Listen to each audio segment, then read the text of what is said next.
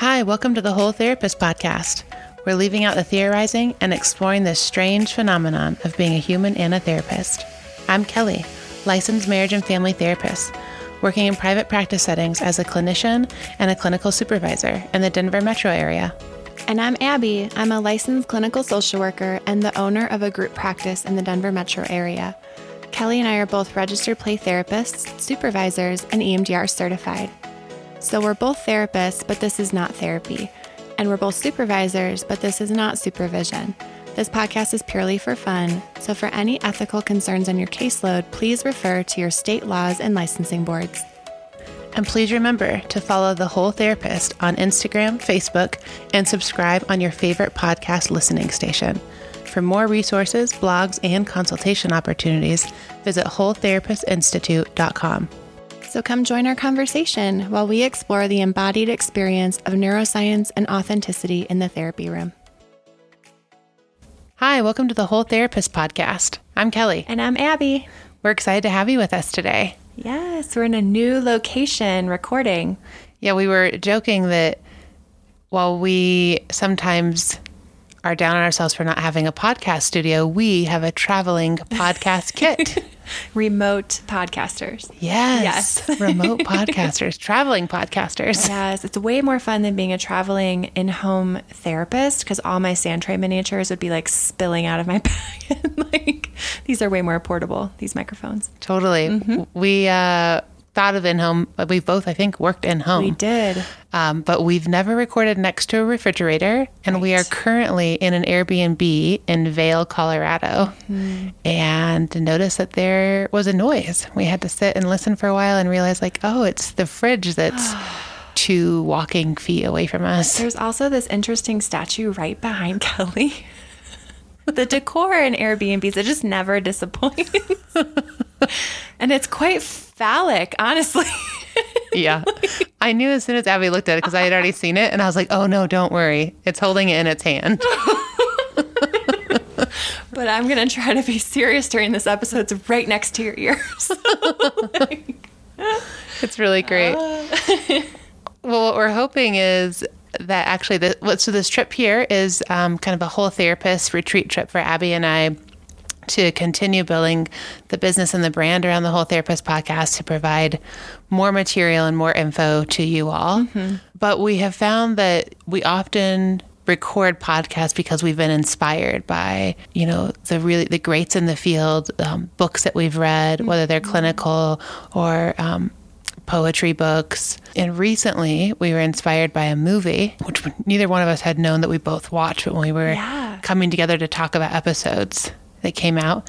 And so we're thinking that surrounded by all these trees and beautiful mountains with snow, that we also might find ourselves inspired after this weekend. yes. But we are going to spoil a bit of this movie. Right. And so uh, we'll tell you the title. And if you haven't watched it yet, you may not want to listen to this episode. Yeah, you're forewarned. Spoilers are ahead for my octopus teacher. Yes. it's on Netflix, right?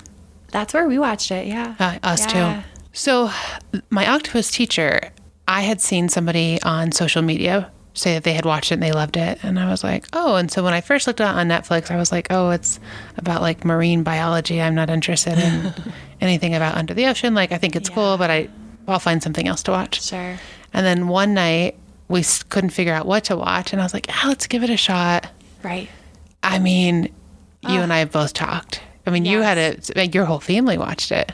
Unbeknownst to me about how emotional this movie is, and I have to say, I'm really terrified of the ocean. Uh, personally, I am too. Yeah, I don't get in. Look at this. You know, this retreat, it's like the salsa. Our favorite store bought salsa is Mateo salsa. Yes. We'll put a link for there. They're really good. Get it at Safeway or Costco. And here we go. I am terrified of the ocean. And oh. I don't like sea animals. I appreciate them. Yep. I don't want to hurt them. I don't want to be in the ocean ever. I Yep. Oh. got stung by a jellyfish when I was 11. Yes. And my oh. aunt had to pee on it. That's what you do. it was horrific. Like being 11. Yeah. What is that? The Atlantic Ocean by New Jersey? oh, I have no idea. I don't know either. Anyway, It was awful. And It's my worst fear. yeah, it's over now. That- That's why I won't get in because I can't see where my Oh, feet are going. That's what I'm saying. Yes. So I was not interested in watching this movie either because I just don't. It, it really terrifies me. I grew up doing Shark Week every mm-hmm. week as a mm-hmm. kid with my best friend, Lindsay, if you're listening, who loves, she wanted to be a marine biologist. Mm-hmm. Um, and I would have nightmares every year. Well, what's interesting is I had family in California, so we would, as a kid, I mm. couldn't go far enough in the ocean. I loved it. And then I got into junior high, and there was a girl in junior high, and I was like, "Oh yeah, I'm going on you know this trip. We're going to the ocean." And she uh-huh. said, "Aren't you afraid of sharks?" And I was like, "No," which I wasn't. But then I was like, "Maybe I should be." Oh, no. And from that day on, I was like, "Oh yeah, I'm not getting in the ocean." Right. Yeah, it's a real, and so it wasn't exciting to watch this, but a dear friend told me about it, and then I'm thinking, okay, we're like COVID schooling this year with the mm-hmm. pandemic. I have to tell you, I'm not cut out for this homeschooling route. Like, I'm not structured enough. And so I figured this will be science for today. We'll do this documentary on this octopus. Mm-hmm. And it is such an emotional movie, everyone. It's beautiful. But Yeah. my poor son Theo could not stop crying. And I was crying. All of us were crying. I was crying. It was just so, Yes. so, but sacred. Yeah, It's, beautiful. It's sad, but it's touching. It, you know, it's just a really, Yep. But we, it's inspired us because it's about relationship. Yeah. It's so beautiful to watch it. And I think it's even more special because it's this relationship that you watch between an animal Hmm. and a human being and not like what we're used to with like a horse or a dog Yes. But this animal that's actually also understudied uh, within the ocean. And this, right, he's like one of the first guys that's really gotten this close and followed it. I learned so much. Yeah. Apparently, octopus Octopi. Octopi? I think it's octopi. almost, don't almost know. made that real plural. oh. Apparently, octopi only lived up, up to a year. Yeah. Yeah. There's a lot of facts. Like their blood is blue. Mm-hmm. How many brains do they have? Oh, I forgot about There's that. There's something about that. Yeah. Well, and on their tentacles, all those little like suction cups that you see are all of like are essentially all of our fingers. yes. So if you can imagine one tentacle Yes. and all of the suction cups on that, it would feel just. Can you imagine like the sensory data that they take in? Mm-hmm. Anyways, it just had. It was inspiring to both Abby and I for a couple of reasons that we'll talk more about. But one we've already named, just how important relationships are, um, how safe relationships are formed, and back to something we frequently talk about that we all, and not just humans, but animals, we have everything within us to heal. Yes. Yeah. All of us do. Um, but there's this man who is in the photography, you know, profession, and He grew up in the Cape in South Africa. uh huh. And so he grew up around the ocean. Yes. And then he kind of got into this rut for a while and was saying he was really depressed and just really felt uninspired. Yeah. And so he decided to go back to the ocean. Yes. And so he just started, I believe, just in this cove Yeah. and was just swimming in there. and, t- and took his son there all the time, Mm-hmm. teaching him about the marine life and how to take pictures. Mm-hmm. Yeah. And I may, I think he had saw something really unusual. And as he um, started to like look into it and follow it more, then he found this octopus. Yeah. Yeah. And so he finds this octopus and he follows her over the course of her life. Turns out she's quite young um, and builds this relationship. I think he decides every day, is that right? Mm-hmm. Every day he's going to go visit her. Mm-hmm. Um, and he begins to learn a lot about this octopus through just witnessing. Mm-hmm. Yeah, and he talked about that he very quickly picked up on and maybe intuitively knew that he couldn't just go swim over and like Yes. hang out. Yeah. And so he in like these tolerable doses essentially essentially like exposing exposure therapy, Yeah. right? So he would show up and just kind of be there Yeah. um, and let his presence be there. And he said, like, you had to be really relaxed. Something else about him was that he didn't go in in a wetsuit. He said it was so important to go in naturally and the water was freezing, but he said after so long, like you begin to crave this freezing water. Yeah. And he doesn't go in with a canister of oxygen either. Right. So he's just learning to hold his breath underwater. So after so long, you know, you have to go up for air. Sure. But over time, as he just sat there and just was like present, the octopus would come out of the cave, right? And she wouldn't go near him, but like you could tell that she was like aware of his presence and not trying to hide. Yes. And then over time, uh, it got to like she'd reach a tentacle out. Yeah. And then, really, towards the end of all of this, she's just laying on his chest. Yeah.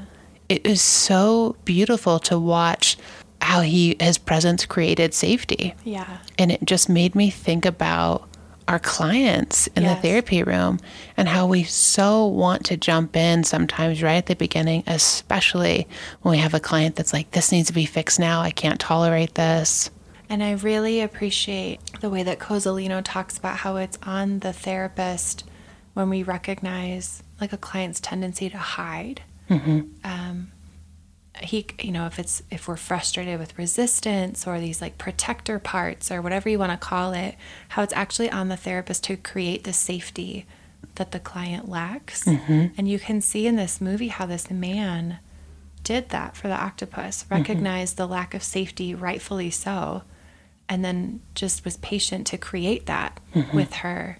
And they even had a rupture, and the way that he repaired it with her in his patience and like seeking her out and being patient and keeping that distance again yep um, until it was safe again. It just reminded me so much of the therapeutic relationship. totally and the rupture that he had is it was an accident Yes. right he accidentally dropped his camera it startled Scared her, yeah. And then she moved to another cave. And he spent uh, uh, days, I think, just searching for her. And he started to learn how to like track octopus Yeah. prints. I know. He would dream about her. Yeah. But thinking about how we learn to track our clients when they start to to go in and where are they going and um, You know what it is, if I can interrupt, as we're talking about this? I think that the movie, it being with an animal, it's so primal. So there's no words.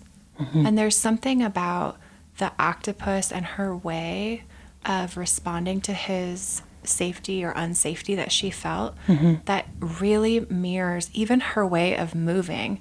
It feels like it mirrors the nervous system and this implicit thing that we all as animals hold. yes. But it was this beautiful image of it, like the gift of no words yes. from her just like lands. I didn't realize that until we're talking about this, but I think that's what has landed is like she is showing what we all do. Yes. And thank goodness there's no words. Yeah. We get so caught up in the words. Yes. Yeah. Hmm.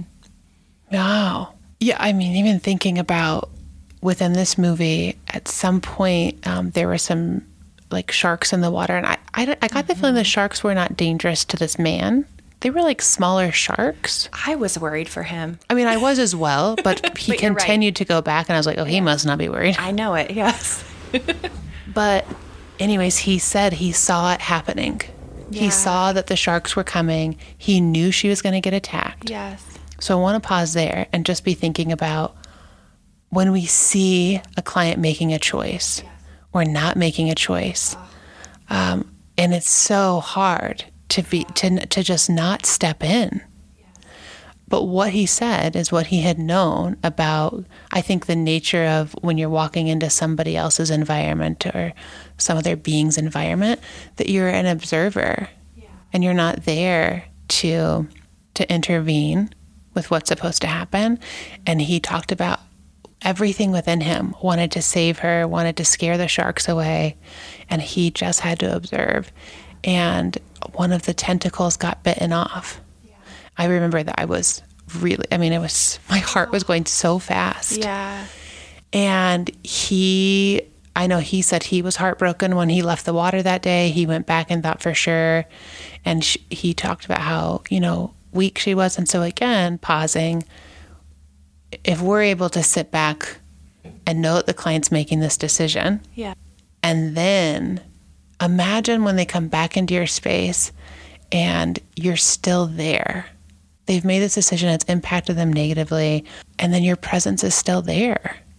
So he goes back and he wants to like continue to help her. It was maybe then there was another time in the movie, but bad things happened to her like once or twice in this movie, but he brought her food either the first time or the 2nd mm-hmm. time. But what he found over time, over a couple weeks of time, the tentacle grew back. Yeah. And I was again like, holy cow, this is so much about we have everything within us to heal. Yes. Like we are primed to survive. We are born with our nervous system knowing that we have to survive. And so we do everything, our bodies do everything they can to survive. Mm. And so with an octopus, it needs all of its tentacles. And over time, I don't know if that's an epigenetic thing. Right. Yeah. I was so struck by the experience of him, the man witnessing this mm-hmm. regrowth. Because was it true that there was no literature on that? That's what he said. Yes. Yeah, like he didn't know that was going to happen, and mm-hmm. I, as the the the watcher of the movie, didn't know either. Mm-hmm. And then I thought to myself, why am I surprised?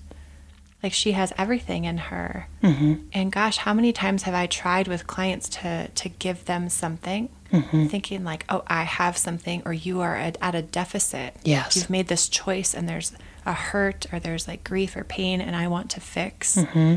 We were just talking about that today. Clients that you and I still get mm. caught up in Yes. wanting with our agenda. Oh, you need this. Yes. You need this. And it's like, actually, that client, they have ancient wisdom mm-hmm. in every single cell, mm-hmm. and they know exactly how to heal. And they just need the safety to do it. Mm-hmm. Like she had to go into a cave Yes. and regrow that tentacle. And so there's something there about witnessing, and if we can just create some safety within relationship with others. Yeah. Yeah. And I'd be curious too. I mean, we'll, we won't ever know, and maybe there'll be more research after this. Was his presence helpful or healing for her? I, I have to think and have to believe, what based on what we know about IPNB, that it was at some Yeah. level. Right. But the other interesting thing, and uh, something else that they didn't have literature on, was because of this environment she was in, she had learned to get all these rocks Yeah. on her tentacles Yes. and essentially make this entire shield around her. And there's not any literature on that. And again, it's like maybe our client either comes from an environment or moves into a new environment. And we as a therapist want to step in mm-hmm. and offer all of these things. We adapt. Yeah. We're adaptable. We adapt to survive. Yeah. And what skills I want to give you come from how I've learned how to survive and how I've learned to adapt based on my experiences. And the beauty in witnessing, I think this is why I love this movie. Like, she was so beautiful, Mm-hmm. even in covering herself with all these rocks and shells. Mm-hmm. And, and silly, like my kids and I laughed. Because it was like, this is delightful, even mm-hmm. as she's protecting. And I thought, like, can I just look at clients and even myself as we use these strategies to protect? Mm-hmm. Can we even delight in that? Mm-hmm. Like, of course, that's what we're doing. The essence of self compassion is this beautiful image. Um, I wonder then, even as you're talking, I'm imagining when I have a client who maybe is using what they know to protect themselves, if there is a way for me to pull an image that allows me to mm. delight, Yeah. you know, like how can I see this in another image that allows me to hold delight Yeah. versus like seeing this as resistance? Yes. You don't want to do the work. Right. I think I might just imagine that octopus covered in seashells. Totally. yeah. I'm thinking about that quote that you had read hmm. From John O'Donohue or from from the new Cozolino book. from the new one? Yes. Um, Kellee and I have books strewn around. yes, I was really impacted by the way that Cozolino he calls it relaxed curiosity, and just the way that he storied. Um, you know, when you begin with a client, there's so much to learn. We have to get to know an entire person in front of us, and there can be this hypervigilance and tenseness around wanting to make sure we get every single thing they say. So we're prioritizing facts and like this need to know and out of care. I remember that too. Um, he talks about how he would even pause a client mid sentence, like, oh, wait, I just want to make sure that I'm getting this, you know, whether he's writing it down or trying to log it into his brain to remember the facts. And he talks about how it's best to just relax, easier said than done, and stop worrying about it and have faith that everything will reveal itself in time. No amount of rushing will make for a better therapeutic outcome. Um, and as time has passed, I've come to realize the really important information. The core issues reemerge again and again, like a toy train on a circular track. Sooner or later, usually sooner, they reappear. And this perspective helps us move from vigilance to relaxed curiosity. And the less we focus on facts, the more we can attend to emotional resonance with the client, and that enhances the quality of relationship. He goes on to give data about how relaxed curiosity actually um, then we bring the client into relaxed curiosity also. And now both the therapist and the client are primed for like neuroplasticity, this rewiring of the brain. And he starts the whole chapter with this quote. I am going to say this um, writer's name wrong, so please forgive me, by Jiddu Krishnamurti. Krishnamurti. Um, the ability to observe without evaluating is the highest form of intelligence. Mm. The ability to observe without evaluating is the highest form of intelligence. As someone who always wants to know my own left brain, that helped me so much reading that. Yeah, I'm just sitting here. It's there's not many words in that, but it really is a big quote. That's a lot to take in. Yeah. But I appreciated when you read that and this piece about relaxed curiosity because again, that's what this guy in the movie was talking about. Yes. That when you get into the water, it's so cold. He said, but once you allow your body to relax, it really just becomes a part of you. Yes. And if you can just imagine whether you're a new therapist or a seasoned therapist and you find yourself kind of tense, Yes. imagining yourself being in this very like rigid cold water and it's hard to relax and you feel like you're not going to survive and you need to get out of it. Right. But when you can just sink into it and kind of let it surround you, that's how he was able to build Mm. this relationship with this octopus. I love that metaphor of getting into the water. Can we like get into the waters of relaxed curiosity and how at first there will be discomfort? I don't think this is how grad school teaches us No. to be therapists. I don't think anyone said curiosity. No, I don't I've never heard that Maybe until they do after. Mm-hmm. now. Yeah, maybe they do now, hopefully. But it is uncomfortable because it's new. Mm-hmm. And um, it's where the work is. Yes. I will say that there are people above us in this Airbnb. And so if you hear some stomping, um, we are hearing it with you. so from above the ceiling. Yes. Um, If you know anything about Vail, Colorado, it's skiers and snowboarders. I love all the tie dye. I have to say, I'm really happy it's coming back. um, the other thing that struck me about the movie was this, uh, for me, that made me the most emotional was that they found. So in the end, he sees her, the octopus, throughout the entire life cycle, and she gives birth. I don't remember how many babies. Many Uh, there was a lot. like many. Yes. And um, there's something really tragic and honest about that. That in giving birth, it gave all of her Mm-hmm. to her babies, and that this man and his son found a baby that kind of looked like her a oh, few Oh, months that's right. later. Yeah. And it made me think of the ripples that we create with one client that do go on.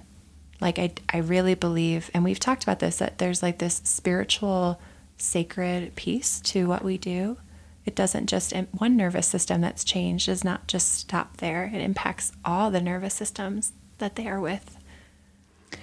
it makes me think about animals that are around human beings a lot. They're not mm-hmm. skittish and scared. And so I'd be curious about the epigenetic impact Yeah. that his presence put into that octopus and then what went into her babies. Well, I think he said that, that it was rare to see a baby octopus and it just went up to his son. So there's mm. something about, and he said, I'd like to think that it was one of her babies and that her baby found his son. Oh, There's something so generationally, yes, like epigenetically beautiful that his son is changed by his dad's care mm-hmm. for this animal. Maybe her babies are that much more safe. I keep getting waves of chills. Yeah. And how incredible that we both watched this without knowing the other person. yeah. So, as we begin to wrap up here and talk about relationships and safety and the generational impact, even of what we do, um, just notice how that's landing in your own system, whether you're getting chills like us. Um, I feel myself wanting to cry a little bit in a in a relief a relief there's relief there like yes and maybe like put a supportive hand like i'll put mine on my heart mm-hmm. I feel the need to kind of put mine on my shoulder. thanks for being with us does that sound okay Yeah, oh, that's great. Maybe we should do an episode about in-home therapy. And like how you have to just like deal with your surroundings and make it work. that's a good idea We've never recorded next to a fridge.